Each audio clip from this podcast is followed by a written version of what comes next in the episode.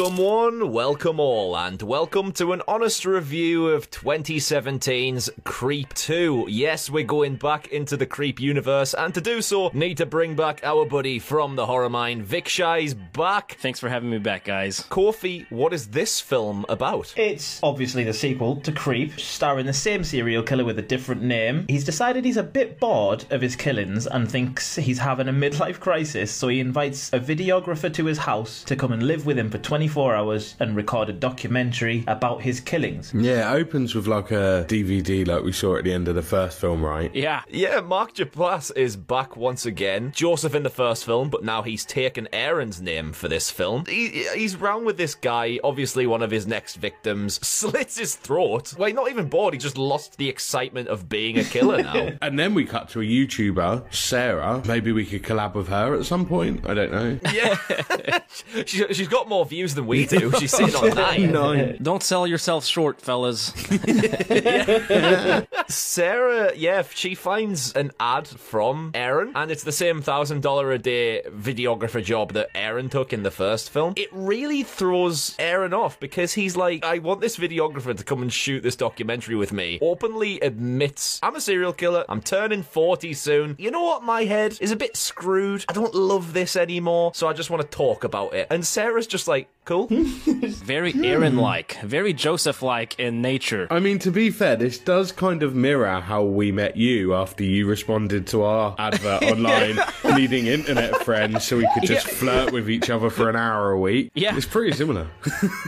Uh, yeah, so it, what I love about the dynamic between Sarah and Aaron in this film is that she's weird herself and it throws Aaron off. Like the shoes on the other foot, he's doing all his usual tricks to try and freak out the videographer because he gets a kick out of it. But because she's not bothered by it whatsoever, he's just trying to clutch at straws to do things to freak her out and nothing works. Almost like the victim in the scenario. Almost, yeah. It almost does make him feel that way because he seems a lot more, I guess, emotionally vulnerable than the first film because he had total control in the previous film with Aaron. But as you said, because she's so weird and she's not playing into him trying to scare her, he's kind of falling into like that victim role, which you clearly see when he throws a tamper tantrum, when he plows his face in the sand. Uh, and then, you, if you remember that scene, yeah, he's just planking in the sand. It's so good. she just he is like this weird like yeah he, he really just is off in this film and it's great because we see the little bits in the filming process where everything he's got in his plan in his head starts going wrong so like he can't get the right angle of shots or like there's airplanes flying above interrupting the sound the birds. he starts throwing stones at the birds, doesn't he? Because I thought it became pretty obvious that he was obviously like all about control, right? Mm-hmm. Mm-hmm. Yeah. But when he couldn't control the situation, it made him really uncomfortable and, like you said, like really childlike, right? So he would mm-hmm. like strop off or he would ha- just have a little sulk about stuff. And then when she starts taking more and more control of him, it, it actually made it quite an interesting film to watch because it was ultimately someone that typically manipulates everyone being matched. Yeah, I thought it gave it a really different spin to the film and it kept the premise of it like quite interesting when in reality nothing was really happening throughout the film. There was just like quite a lot of nothing happening. A bit like the first film, really, right? Yeah. In this one, they kept it interesting, and I thought it was more kind of thought provoking than anything else. Yeah, at, at the same time, I don't know if you guys felt that way, but I, I still felt throughout the entirety of it, j- solely because we know what Aaron's capable of and what he did in the previous film, that she was still in danger the entire time, which, which there's mm-hmm. still that looming, you know, horror feel throughout the entire film that makes you uncomfortable. The thing about Aaron is you just don't know when he's gonna pop off. So while it was nice to see her, I wouldn't say manipulate him, even though they try to go in that direction. You know, she said she was trying to provoke him to get a specific response out of him for her show. Clearly, we all knew it was a bad idea and that he could pretty much, sl- you know, kill her at any time, like he did with that guy Dave in the beginning of the film. She runs this show, doesn't she, on YouTube called Encounters, yeah. And um, Yeah. she obviously doesn't tell him about that, but he, he finds out and brings it up to her later on. You feel like a little bit of dread, like like, oh, holy shit, he knows now and he's going to do something, but he's just really honest with it, isn't he? So he, he kind of feels like, I am dangerous, but I'm pretending to be nice to you so that you feel you can stay. And obviously she does for the whole thing, doesn't she? Yeah, she does. And it's the case where, like, he is extremely vulnerable, more so than the first film. And you are right as well, Vichhay, because the audience by this point know exactly what he's capable of, to see him in this kind of almost like a weak state where he's not able to get the upper hand of fear. There's a scene where Aaron's just in the jacuzzi in this house. It's just after he's like had a bit of a, a tantrum, and Sarah goes down and just wants to talk to him to make this documentary, and Aaron's just flat out, no, I don't want to do this anymore. Aaron's sitting there and he just decides, right, you know what? If you want my story, you're having it. And he talks about the time he first killed a person. Yeah, this was almost like that scene in the first film when he's talking about the Peach Fuzz mm-hmm. story, but this time he's talking about the time he first killed. And it was very similar in that he's telling a really detailed story that you almost certainly couldn't make up because of just how dark it is. And it's just him just giving this monologue that I guarantee there had to have been some type of improv in there just hmm. because of how natural it sounded when he was speaking. I don't know if you guys felt the same way or not. Yeah, yeah, therefore, I mean, even with a thing we didn't really mention last time is that both of these movies utilize like loose scripting format where they've got ideas and concepts for where they want the story to go, but the actual talking segments are mainly improvised. So the actors bounce off each other very, very naturally, and that's why it feels like they're not acting. Yes. Uh, with that, I, I will say, in comparison to the first film, because, you know, the first film I mentioned in the previous review, it's kind of like lightning in a bottle. You know, you have this completely different and original concept. How are you going to bring it to the second one? I don't think they were kind of confused with that first scene with Dave, but that definitely felt like the most scripted part of it. And then after that, everything felt more natural. I think you're right. I think the kind of start of the film did feel a little bit like forced almost to create this story, but after that, it did certainly become way more natural. And it, it kind of felt like you were genuinely watching someone that was just psychotic, didn't it? They kind of found the sweet spot of like having a really interesting character, being a bit different, approaching film in a very different way, and keeping it short and not overrunning for the sake of overrunning. Yeah, and they've turned the uh, the Peach Fuzz song into a jingle. Oh.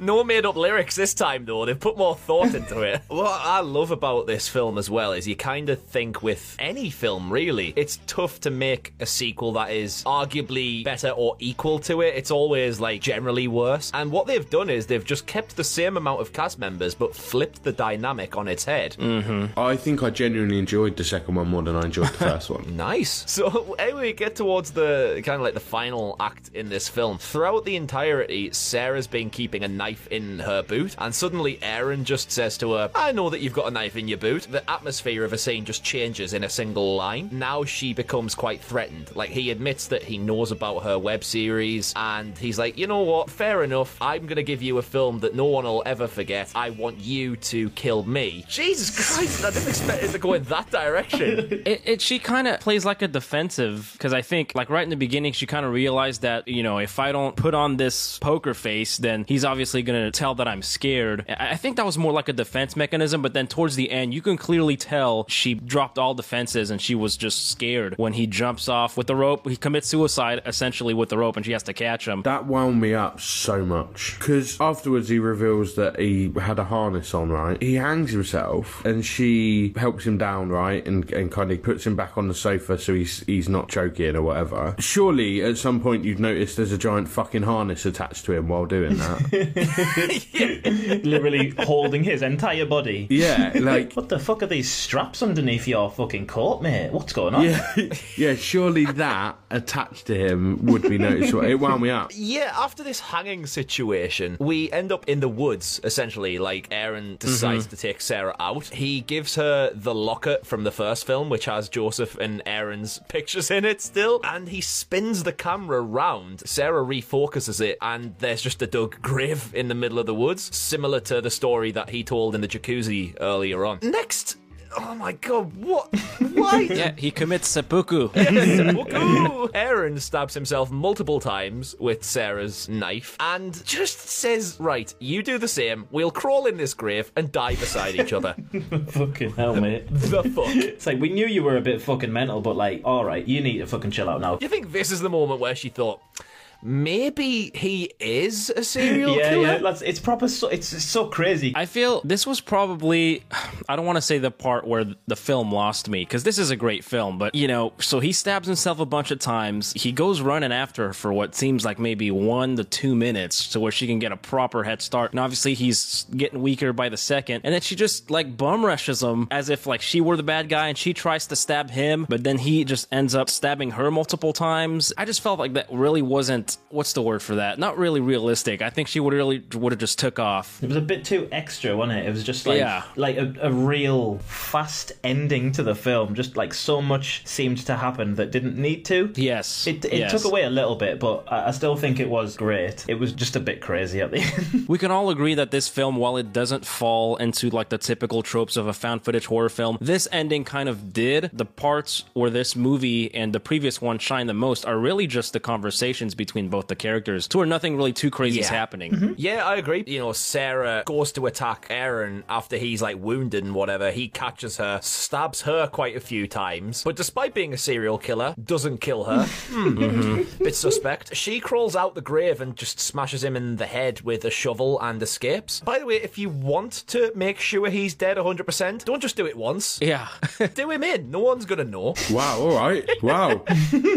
Yeah, so anyway, Aaron is not dead. Ultimately, at the end of this movie, he is following Sarah around like crowded streets and on like the subway and stuff like that, and begins to whistle the Peach Fuzz jingle, and she kind of looks into the camera. So we know Aaron is still alive, and that's why we are going to be getting at some point a Creep 3. Gonna have to review it. Yeah. It's the rules. Yes. I just wonder what they can do for the third one to make it even more different. What's your overall thoughts, boys? Loved it. There you go. Kofi, you're next.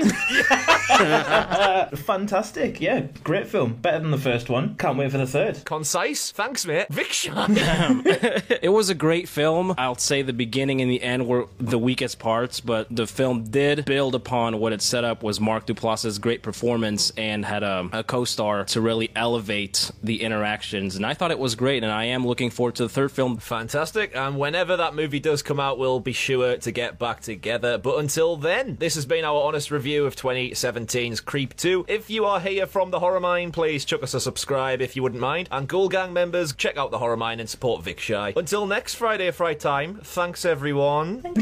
and uh, yeah, buy us beer. let's, let's, let's, let's, let's.